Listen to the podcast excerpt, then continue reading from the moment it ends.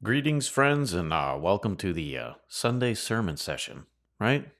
Stefan my, my name, addedsouls.com is the website, East Coast churchofchrist.com, the church website. We're going to be looking into the Gospel of John, chapter 8, and the witnessed and recorded account of the adulterous woman, verses 1 through 11. And thus far, we've seen a great many wonderful, uh, how should I say, wonderful information revealed in the scriptures uh, pertaining to the Gospel of John in the ministry of our Lord and Master Jesus Christ. Please uh, consider subscribing to the channel, giving us a thumbs up, a comment, sharing the link far and wide if you find value uh, in the information that's being provided, that's being created, the material uh, uh, needs to reach far and wide so that individuals like uh, ourselves can, you know, gather together and get to learn about a man named Jesus and uh, what he was all about, the things he was doing. And thus far, in the Gospel of John, we've seen some powerful information, haven't we, of Jesus his ministry, his purpose, his fulfillment of the things the prophets spoke. And uh, we see the new birth being proclaimed, the kingdom to come and repentance, a necessary gem of our priority and responsibility in uh, the engagement of the gospel. We see how Jesus spoke his equality with the Father, that he is God on earth. He is in equal value. And he is the prophesied coming Savior of the world. We've seen him defend that position very well. We've, he, we've seen him speak of um, the coming sacrifice that is necessary the death, burial, resurrection, witness, and ascension. We've seen him connect that to the burial, the new birth, born again how all who seek forgiveness and the peace, love, mercy, and grace of our Lord and Master found through his tomb. How can, be, how can we be raised with him to newness of life if we are not buried with him, right? That kind of wonderful information, a, uh, the uh, very specific location in which we must spiritually enter as legal citizens of his kingdom, to which he is now crowned king. All this wonderful stuff rightly handled scripture, the Gospel of John reveals also, sadly and unfortunate, through his own siblings, his own people, his own culture, his whole his own followers and disciples, his entourage. We see uh, turmoil at times and chaos and uncertainties, divisions. We see greatly the uh, Jewish governing policy and enforcement of the Sanhedrin. which was made up of a body of three parties more so. You had the chief priest, who were more concerned with temple things, and they were of a greater number the Sa- uh, uh Sadducees among them, if you will. You had the elders who were in cooperation with the chief priest. That was a uh, mostly Sadducees as well, and they operated in opposition towards the third party of the Sanhedrin, which was the uh, Pharisees and uh, they didn't get along very well. They were in opposition with each other within the Sanhedrin, you know, the politics of it all, the right, the left, and everything in between.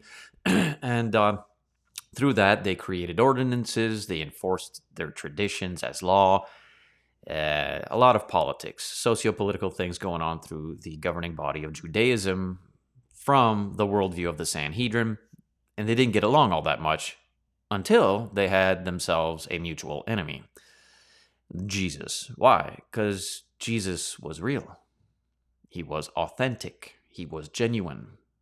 He was the prophesied coming King and Savior of the world. He was the Son of God, and he could prove it, not only with the authority of his teaching, the knowledge of the scriptures he has, the confirmation of the miraculous power he could practice before all of them controlling the weather, huh? Casting out demons. Come on.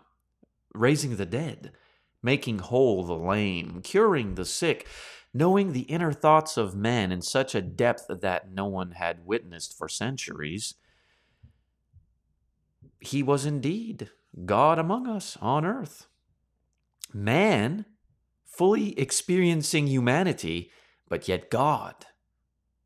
And uh, the Sanhedrin, well, they didn't want none of that because they had the control over the people's minds. They were the gatekeepers, the key holders. The chief priests and the elders more so concerned with the temple. The Pharisees and the scribes, lawyers, more so at street level, controlling the synagogues. And again, while in great opposition within their governing body, they became friends, quote unquote, for the mutual enemy they sought to murder. Unlawful. It is just devastating how far these types wanted to go in order to remove a, a man who spoke of love and compassion, truth. And so you see that throughout the gospel as well. A um, growing hostility towards Jesus. And we see how they're always seeking to test him and to, um, oh, how should I say? Uh, well, lie about him, slander him, seeking to murder him. Uh, they calling him a, a blasphemer and a liar and a thief and a deceiver and the devil himself. Right? All these things they are doing because they're losing control.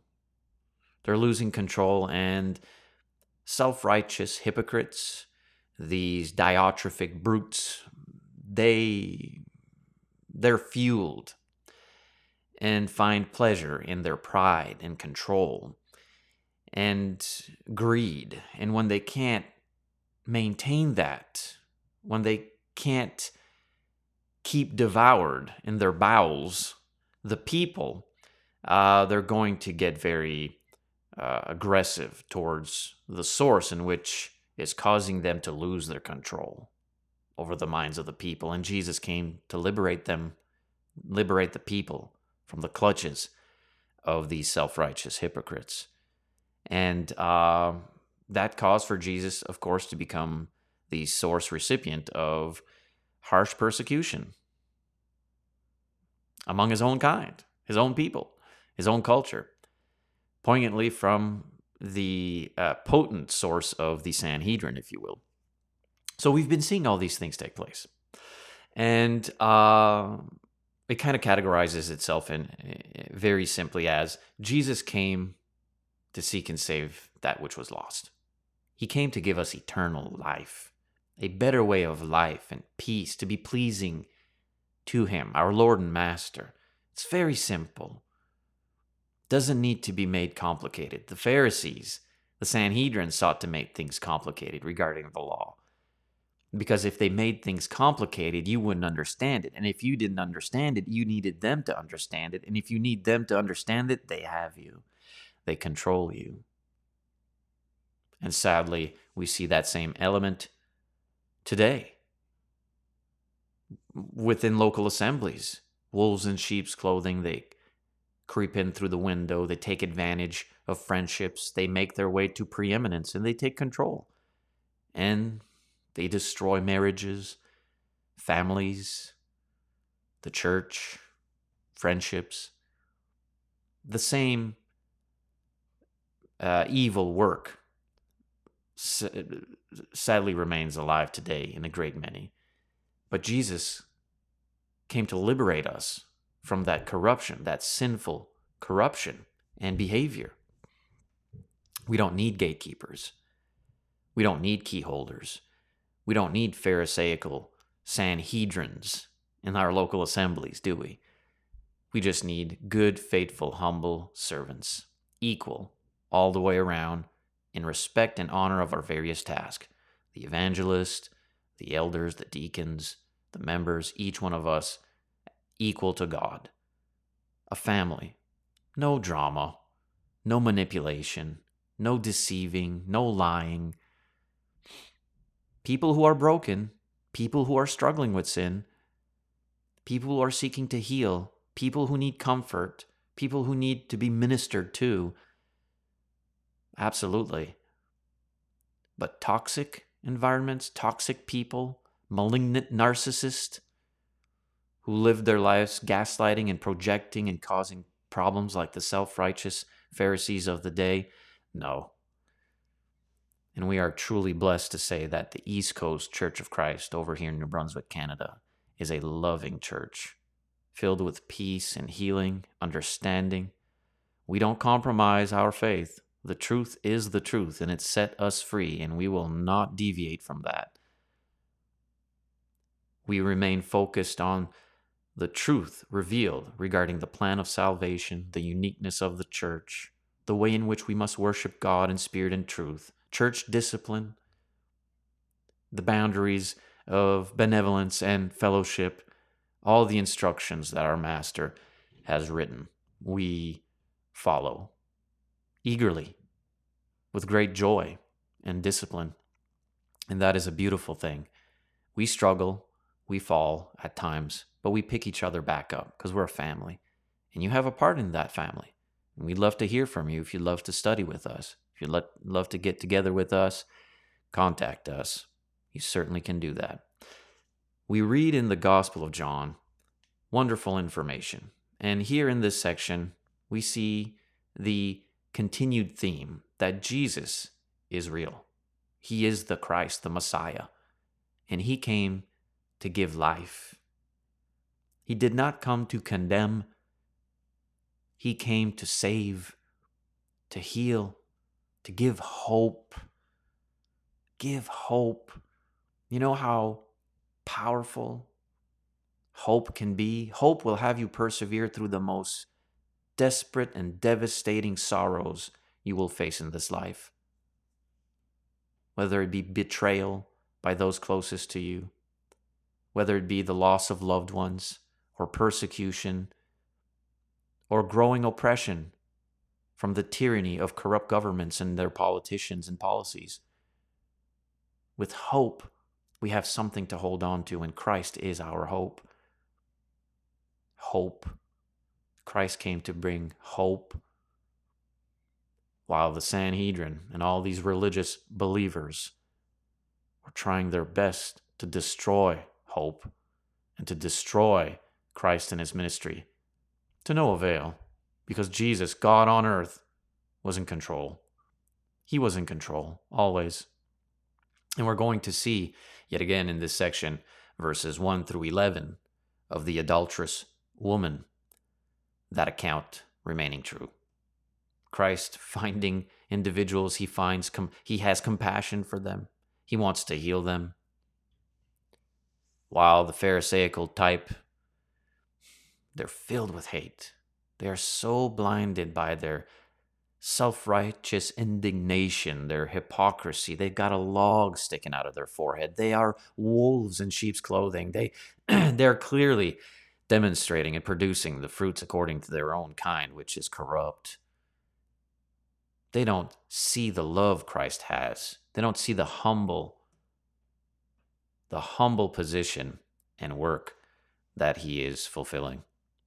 Let's read together, shall we? Chapter 8, the Gospel of John, verses 1 and following. But Jesus went to the Mount Olives, and I, I, I personally take chapter 7, verse 53 along with chapter 8, verse 1, which would read Everyone went to his home in regards to what was taking place in chapter 7.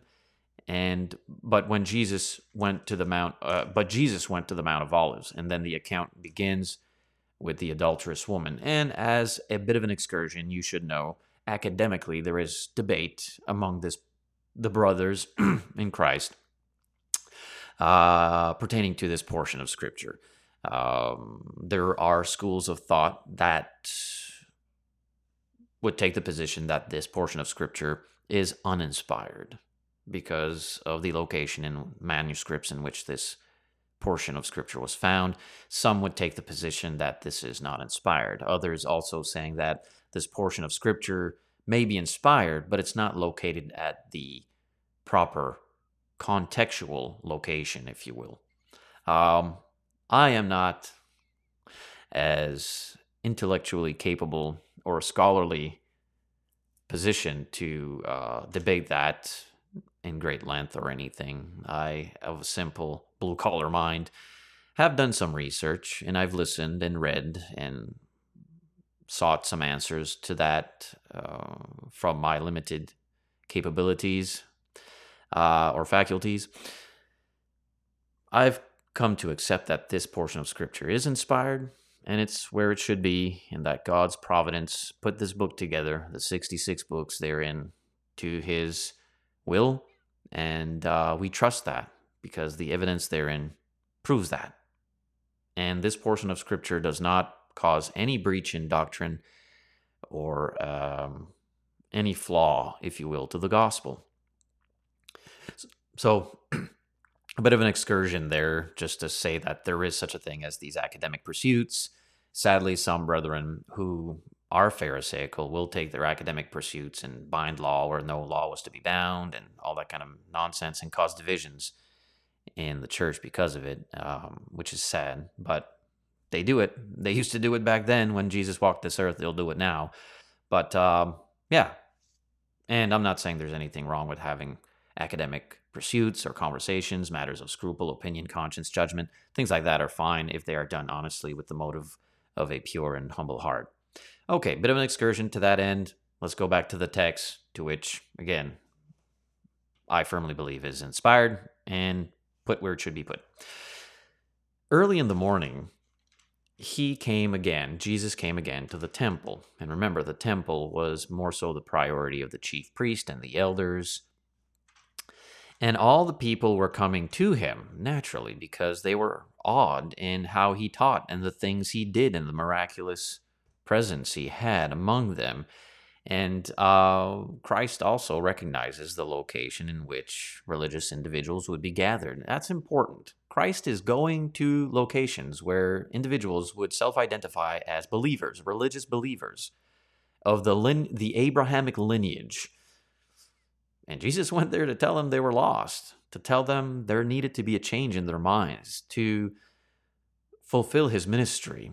And I find that quite revealing and also a challenge to our faith today in recognizing um, that, um, recognizing the crowds, if you will, and being able to discern our purpose to evangelize and who to evangelize and when to evangelize and all that wonderful stuff. Okay, let's keep reading. So all the people were coming to Jesus, and he sat down and began to teach them. that's what he does, right? He teaches them and he is the master teacher. His teaching, if you receive the nourishment of his teaching, and his words are spirit, you receive that wind, that doctrine, that teaching within your mind, and you accept it, and you activate faith, trust with action, belief, repentance. It will provide and cultivate peace, compassion, love, unity, forgiveness, all these wonderful things. And they're they're, they're, they're coming to him and they, they, they want to hear his teaching. They want to see what he's all about. Some of them, of course, of superficial faith. Some of them, of course, sheerly for the entertainment and the drama. Oh, what's going to happen today? But some genuinely wanting to know what's going on, right? So in verse 3, the scribes and the Pharisees.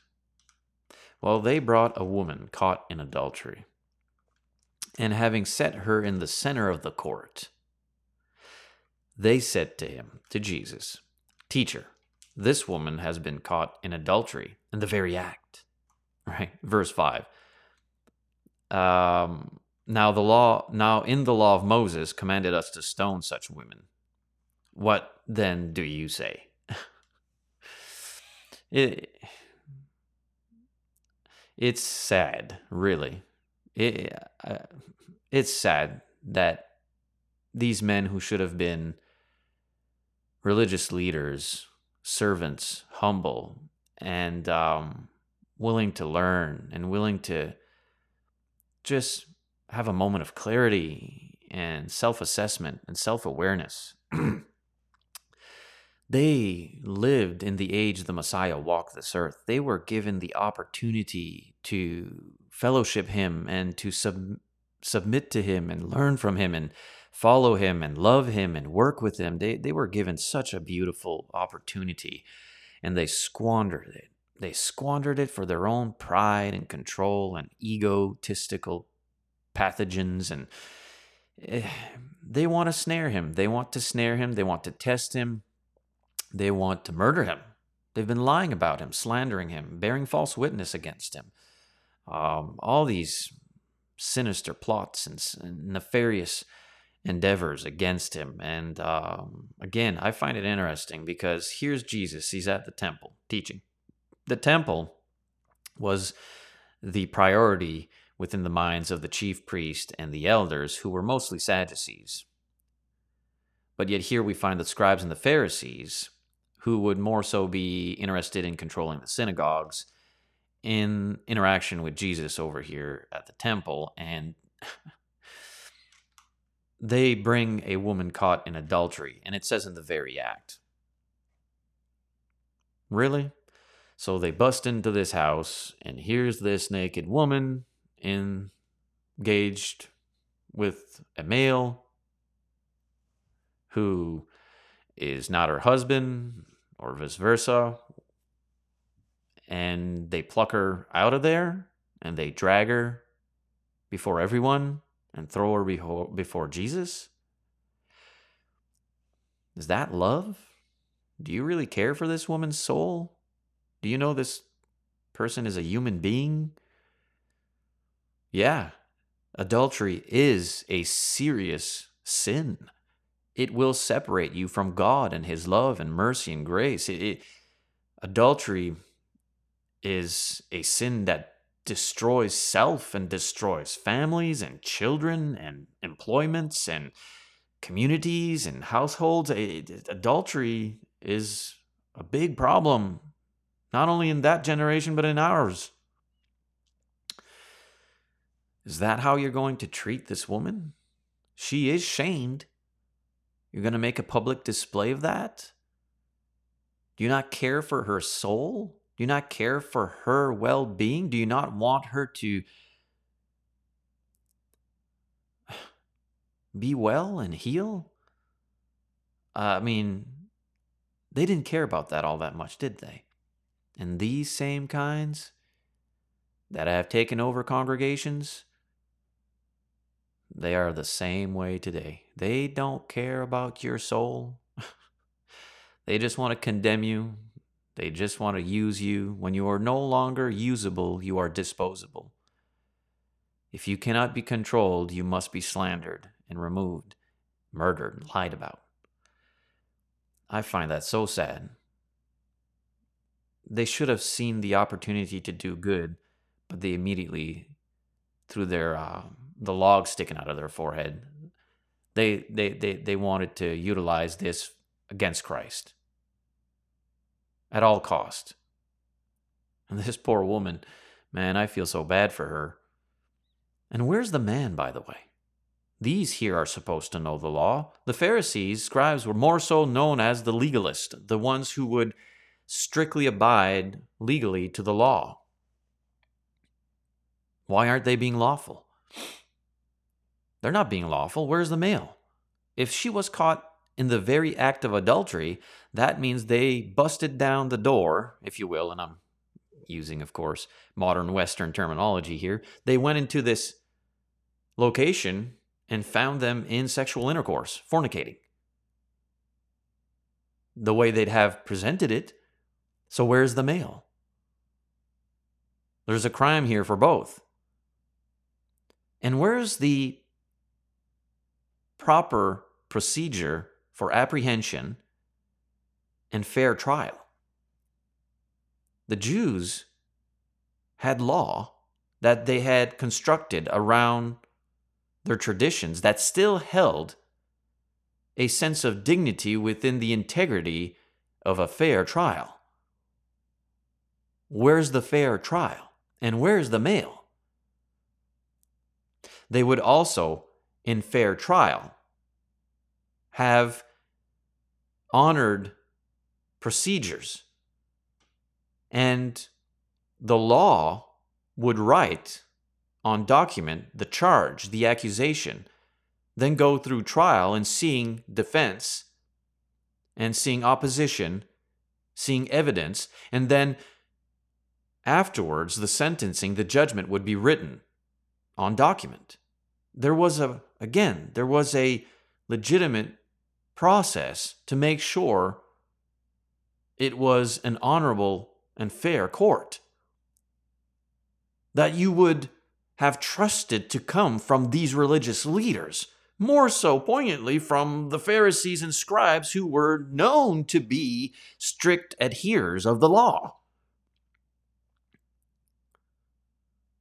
This don't seem like that this doesn't seem like that's how it went down. They brought this woman caught in adultery and having set her in the center of the court. And the very act they caught this woman, and they, they here you go, she's an adulteress. What are you going to do? The law of Moses says you have to stone her. They're trying to test him. You know why? I'll tell you why. I'll tell you why. Well, I found out that the Jews, the governing body of government, right? The policies and the, their politicians of Judaism, the Sanhedrin, they did not have the privilege of practicing capital punishment. You know who did? The Romans. So they needed approval and certificate from the Roman government. The Roman governments were the ones to practice capital punishment. The Jews didn't have that right. They couldn't do that. Why? Well, we don't want to cause any problems in Rome. Why? Peace in Rome. Peace in Rome. So here they are testing Jesus. Who are you going to follow? What are you going to do? Who are you going to choose? They, they did that, didn't they? We saw them do that also in Matthew chapter 19 regarding marriage. Who are you going to choose? You going to side with the Sadducees or the Pharisees or other schools of thought? Jesus is like, I'm not going to side with any of you. I'm going to side with my Father from the very beginning male, female, husband, wife. so here they are again. They, they keep testing him with these things, right? Are You're going to pay your taxes? Remember that one? You're going to pay your taxes? Well, render to Caesar what belongs to Caesar. What image do you see on that money?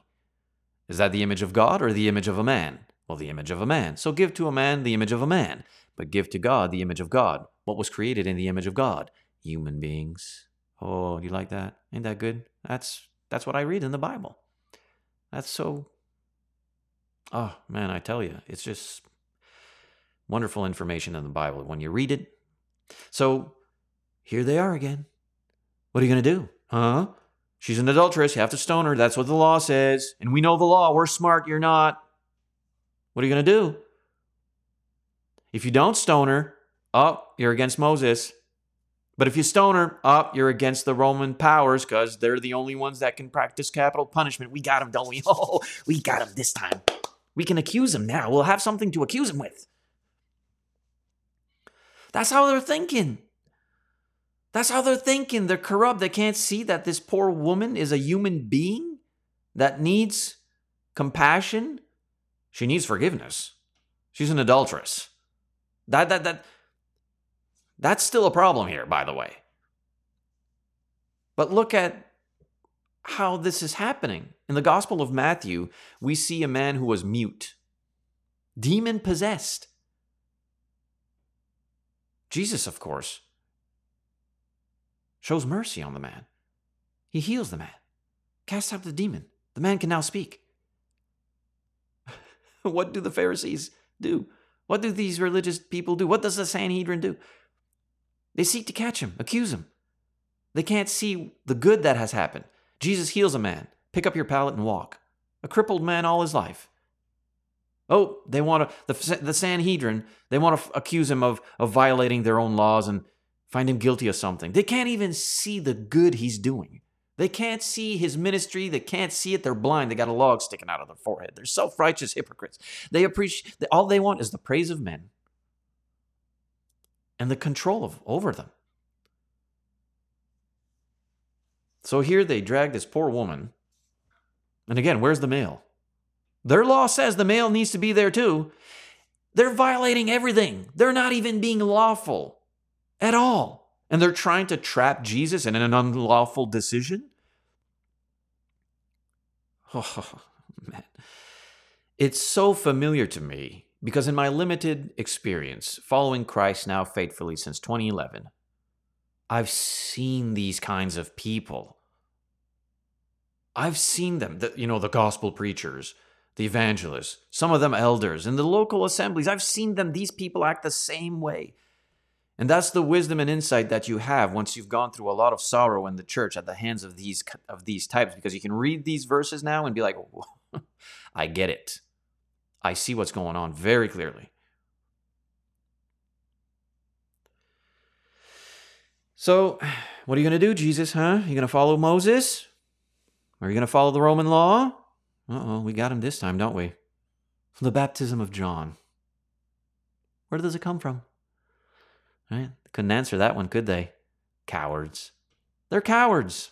And they act like cowards. They're bullies, but they're cowardly bullies. Sad. Foolishness. Foolishness to be there with Jesus and act that way against him, seeking to murder him, as the people and culture who should have embraced him. So they were saying this, testing him. Yeah, they're testing him, all right. They're going to get him. Don't, oh, oh, oh, yeah, I'm sure they're going to get him. Right, right, right.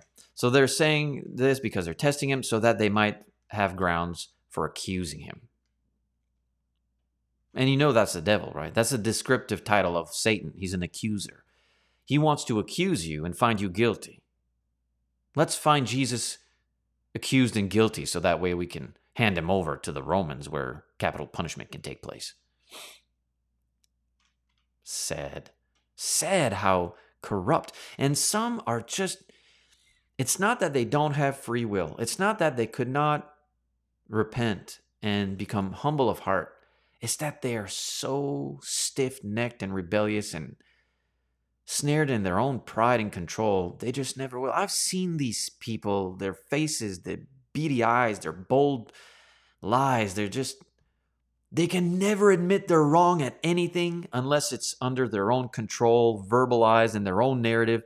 They're never, they have no, they have no, they're cold hearted people. Cold hearted. Again, I can't plug this in enough how loving it is with the East Coast Church of Christ. We have a beautiful thing here, a very strong foundation, a very peaceful, foundation. We want to follow Jesus. We don't want to follow the Sanhedrin. I'm telling you, you're missing out if you're not part of a church family that has the love of Jesus in there. We'd love to have you if you're over on the east coast of Canada. We'd love to have you. It's a good, humble location. So here's here they are, the, the Sanhedrin, trying to test Jesus, right? so that they might find grounds to accuse him. But Jesus stooped down and with his finger wrote on the ground.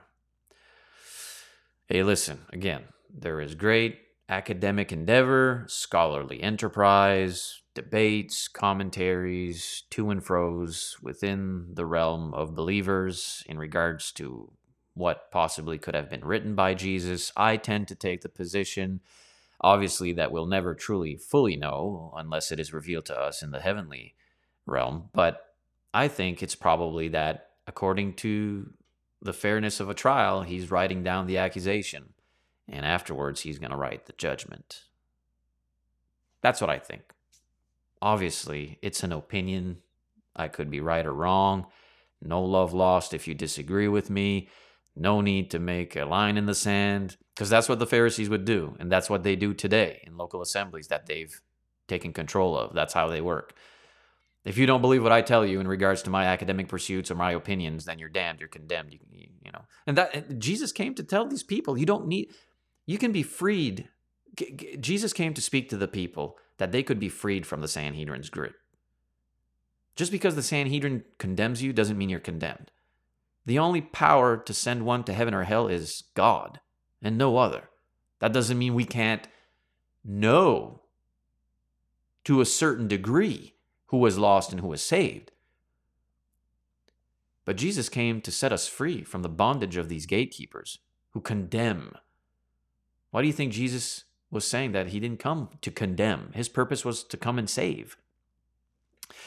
So uh, they're testing him, of course, and um, he he uh, stoops down and, and with his finger he wrote on the ground. But when they persisted in asking him, they're just gonna they're not gonna stop pestering him.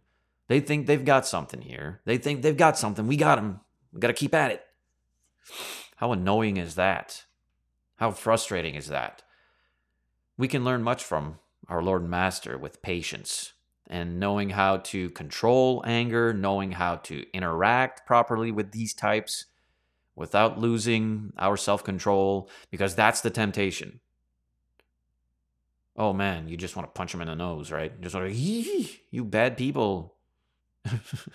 You're supposed to be our leaders. We trusted you. We trusted you to tell us the truth and to guide us closer to God. We trusted you to be our pastors and reverends and priests and popes. and you guys are filled with self righteous hypocrisy and hate. Right? So when they persisted annoying Jesus in such a way, right, he straightened up. And he said to them, Now he's going to give law, going to speak law. He who is without sin among you, let him be the first to throw a stone at her. So many wonderful things here to talk about. This is a, a very good landing here. Okay, here's the crowd of individuals the Pharisees, the scribes and Pharisees. That's the you. That's the you. That's the grammatical context and the aorist antecedent, what fits here academically. But what's the spiritual nourishment taking place? Well, who here is the only one that can say has no sin? Who's the one who straightened up to speak law? Okay, that's pretty good, ain't it? That's that's that's a gem. That's one of the gems here in this treasure box we've just arrived at. Jesus. He's the only one that can straighten up and boldly speak this law. He who is without sin among you, let him be the first to throw a stone at her. Well, who can do that?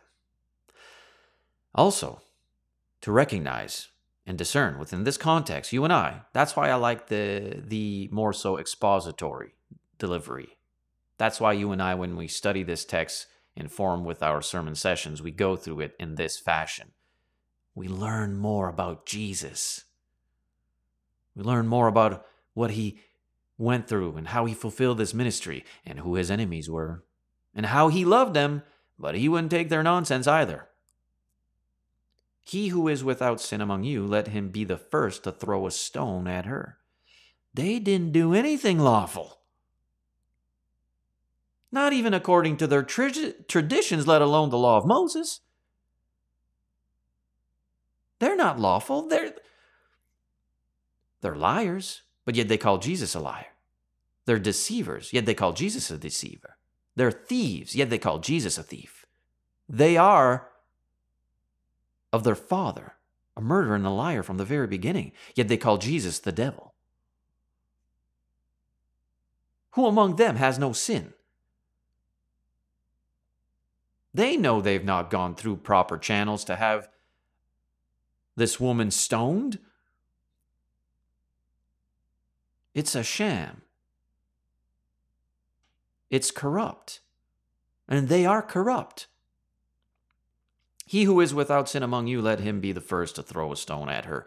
Friends, listen, we need a lot to learn here in practical application to our lives, our faith. Who is Jesus more concerned about? The Sanhedrin, these scribes, these Pharisees, or this poor woman that's been drugged here before him for the purpose of trying to snare him into making a decision to either side with the Sanhedrin or the Roman government so that they can find accusation, find him guilty, and have him punished, removed. Who is Jesus concerned about here? And who has the power to straighten up and stand and say, I have no sin? Jesus and no other. Who are we going to side with? The Pharisee behind the pulpit? The tyrannical, diatrophic, self righteous hypocrites?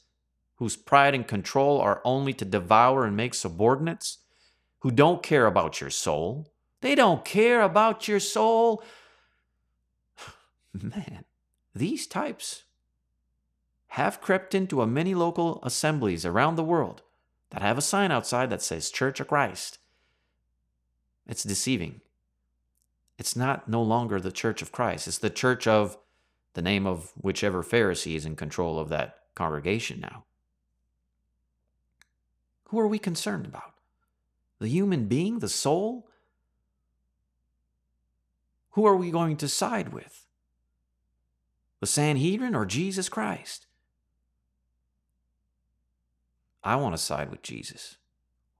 There's love there. There's peace again. There's hope. There was no hope for this poor woman in the hands of the Sanhedrin.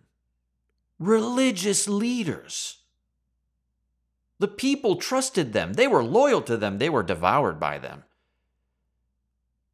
Because they're smart and we're stupid. They know everything we don't.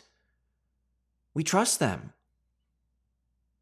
This poor woman in the hands of these people would have been stoned with a corrupt trial. And where's the male? Where's he? He who is without sin among you, let him be the first to throw a stone to at her. And this needs to be said and understood. This verse here is often plucked out of context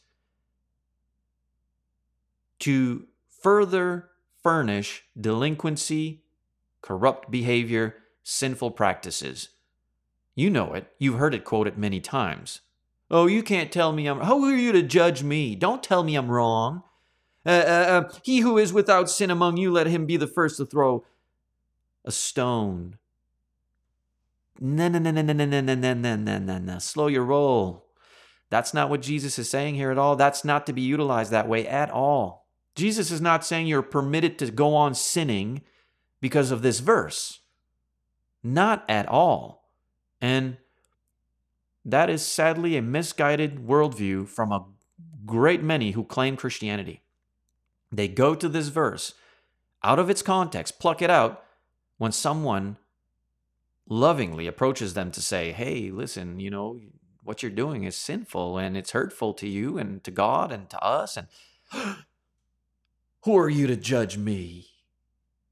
He who is without sin among you. And they quote this verse as if it's somehow a verse that, you know, gets you out of jail. it doesn't.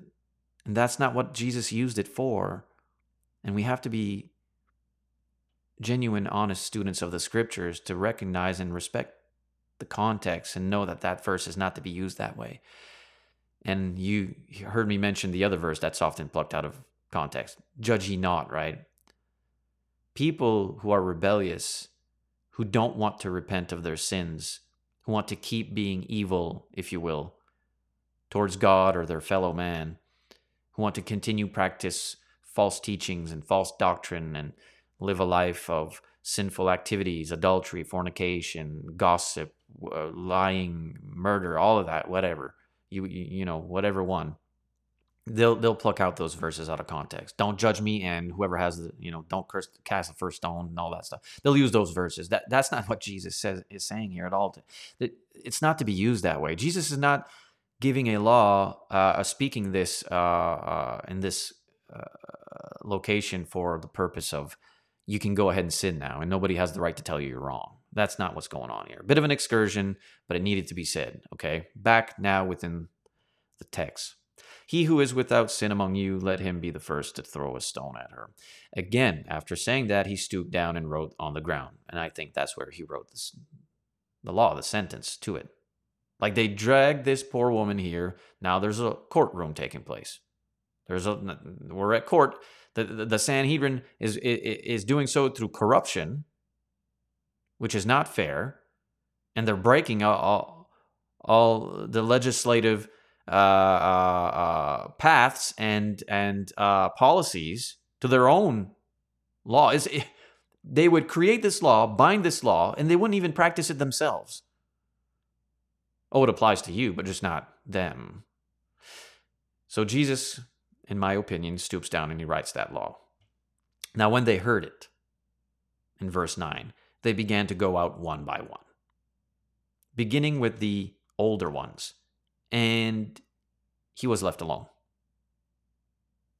He's the only one that has no sin.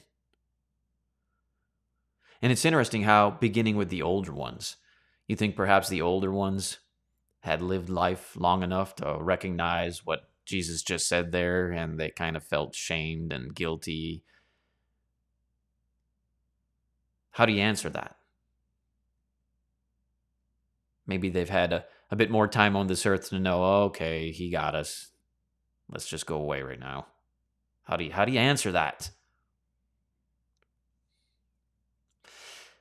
And uh, he was left alone, it says, and the woman, where she was in the center of the court. Find that interesting. Find that interesting. Here's Jesus, and he's alone with this woman. Jesus' purpose is to seek and save that which is lost. Can't tell that to the Sanhedrin. They think they're saved. Can't tell them otherwise. Ever have you ever tried telling a believer, Christian, that he or she is lost spiritually? They won't believe you. They won't believe you. They'll crucify you if you do. Ever tried telling believers they're lost? What do you think Jesus was doing? well, here he is with this woman. And that is here's an important thing. I don't want you to miss this. Because while I, I, I was reading and studying this text, all the noise needed to be removed. The smoke, the smoke. The crowds here, the Sanhedrin, they're smoke. It's all smoke.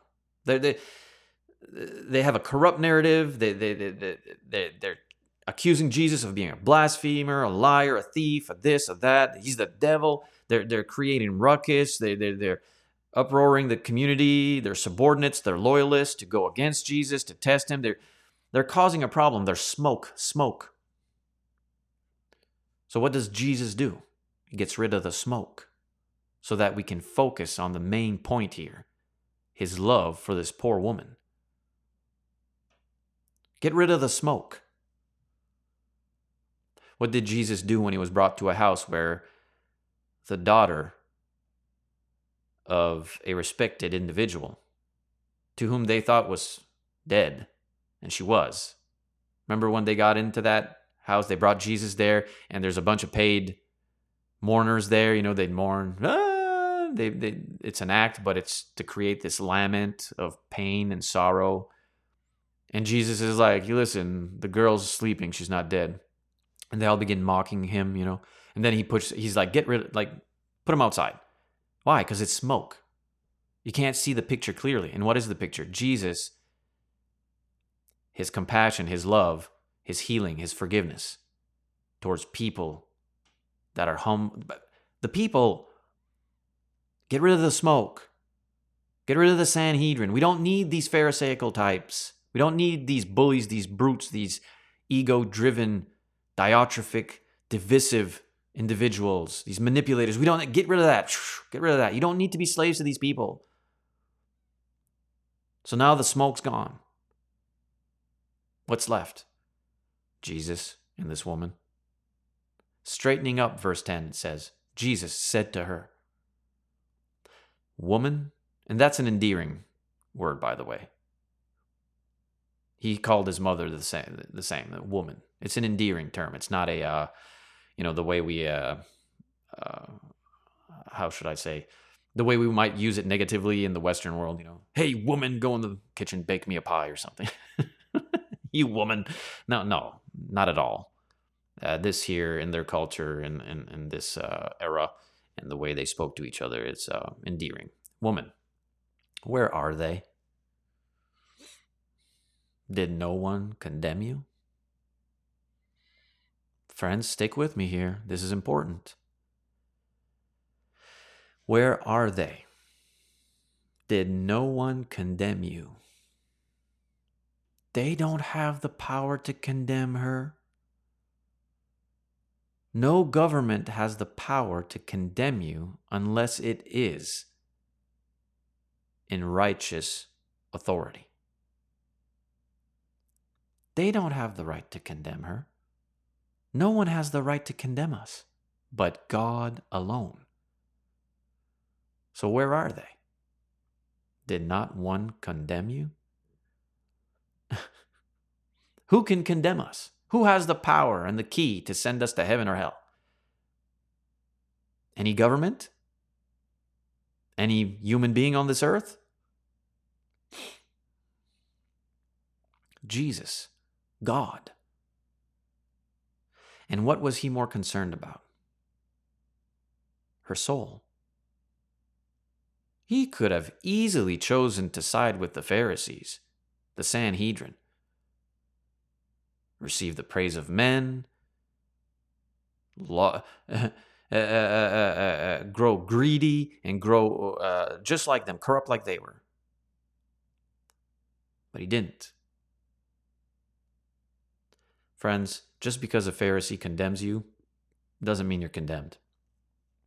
But if Jesus says you're lost, you're lost. You're lost. We are lost if Jesus says we are lost. Even if we thought we were Christians, we were believers, that we were doing, even if we were firmly convinced that the church we're in is a good church and that what we believe is, is what the Bible teaches, and even if we are firmly convinced within ourselves that we're saved, if Jesus says otherwise, it's otherwise.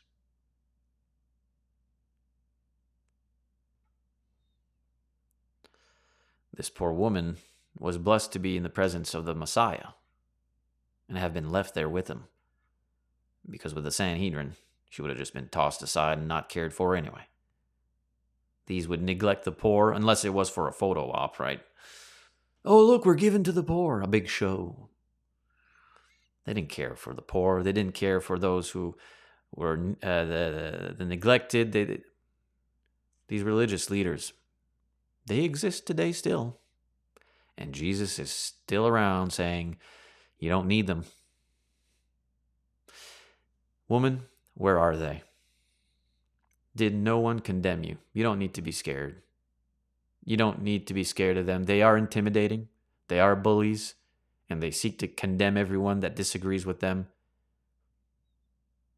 They sought to use you against me. They have no power over you. No one can condemn you except God alone. So she said, Of course, no one, Lord. A respected term. I don't know if she knew him to be the Messiah, but it's respectable. And Jesus says to her, I do not condemn you either. Now, if the one who has the power to condemn is saying, I don't condemn you either, how foolish does that make the Sanhedrin look like? Go and here, friends, pay attention. This is important. What does he tell her? From now on, sin no more. Stop being an adulterer. Stop fornicating. Stop lying. Because if you're an adulterer and fornicating, you're lying somewheres. Stop being afraid of these bullies.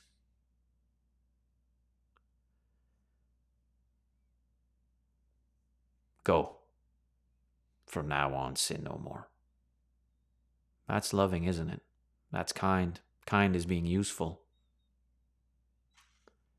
And the focus, of course, always to the greater good of the kingdom. Friends, there's a lot to learn here. There's a lot to learn. We can learn from our master time and time again.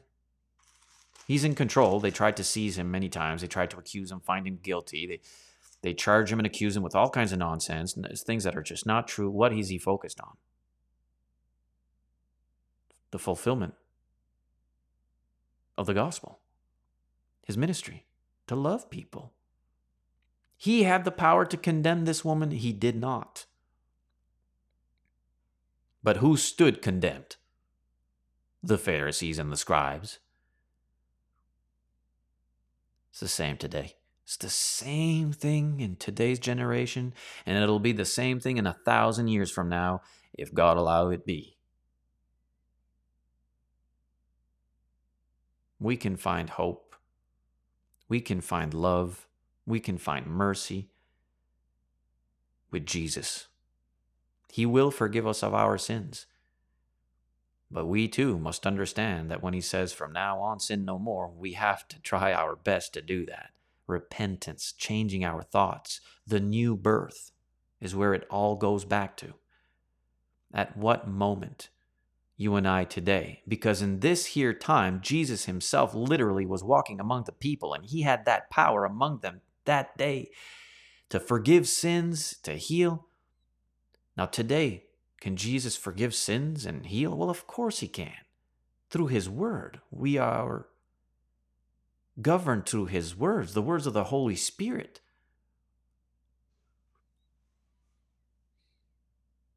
Perhaps we are found in adultery. Perhaps we are found believing things that are not right. Perhaps we are found in a church that doesn't really belong to Jesus at all. Perhaps we are found devoured, subordinate loyalist to these self righteous Pharisaical types. Do we seek peace? Do we seek forgiveness and unity? We have to go to the tomb of the Christ to die with him. If we are to be born again out of water with him in newness of life, we have to go to the tomb. Truly, truly, I say to you, unless you are born again. Well, how can we born, be born again? We can't meritoriously earn anything, Ephesians 2 8 and 9.